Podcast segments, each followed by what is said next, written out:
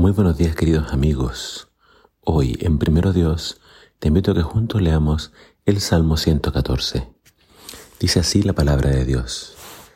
Hace mucho tiempo, cuando Israel salió de Egipto, de una tierra extraña, la tierra de Judá se convirtió en el santuario de Dios e Israel, en su reino. El mar rojo los vio venir y rápidamente huyó ante ellos. El río Jordán se volvió atrás las montañas saltaron como chivos y las colinas como corderos. ¿Qué te pasó mar rojo que te hizo huir? Río Jordán, ¿qué le ocurrió a tus aguas? ¿Por qué se volvieron atrás? ¿Por qué ustedes los montes saltaron como chivos? ¿Por qué ustedes colinas saltaron como corderos? Tiembla, oh tierra, ante la presencia del Señor, el Dios de Jacob, porque él hizo de la roca que de la roca surgiera un estanque, del pedernal surgieran torrentes de agua. Exactamente te demoras un minuto en leer este salmo. Es un salmo bastante breve, pero que recuerda la salida de Egipto. Y está estructurado de una forma que se repiten las ideas, hacen estas preguntas. ¿Por qué pasó todo esto? Y la respuesta es porque Dios iba delante de su pueblo. Dios abrió el mar rojo para ellos. Dios hizo detener las aguas del río Jordán. Y las aguas del río Jordán hoy en día no son lo que eran en la antigüedad. En la antigüedad era un río mucho más caudaloso, mucho más grande.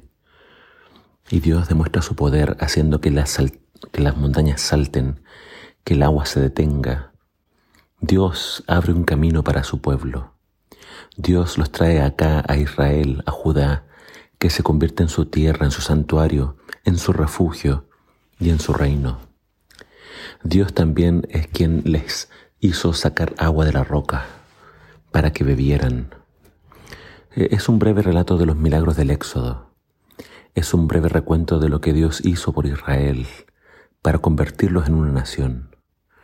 El Éxodo nos recuerda de que para Dios no hay nada imposible. El Éxodo nos recuerda de que Dios es quien puede liberar, sustentar y cuidar de su pueblo. Eh, este breve salmo nos habla de una historia que Israel nunca debía olvidar. La historia de cuando se conformaron en nación.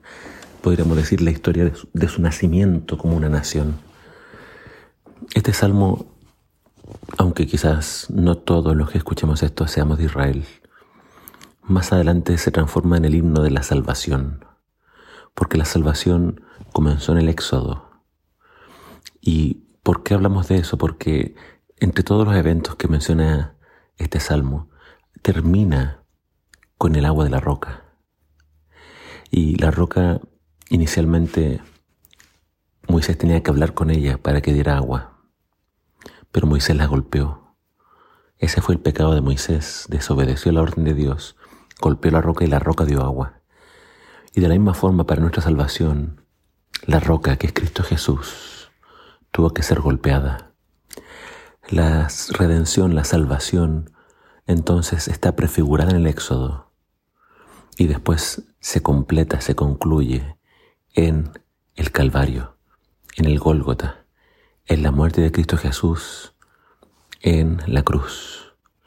Entonces Dios nos muestra que nos ama y nos, asegura la salvación.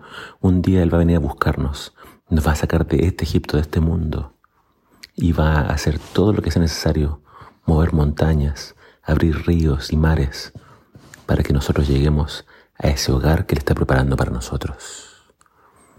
Así que entona una alabanza a Dios, Alaba a Dios por sus actos de redención. Que el Señor te bendiga.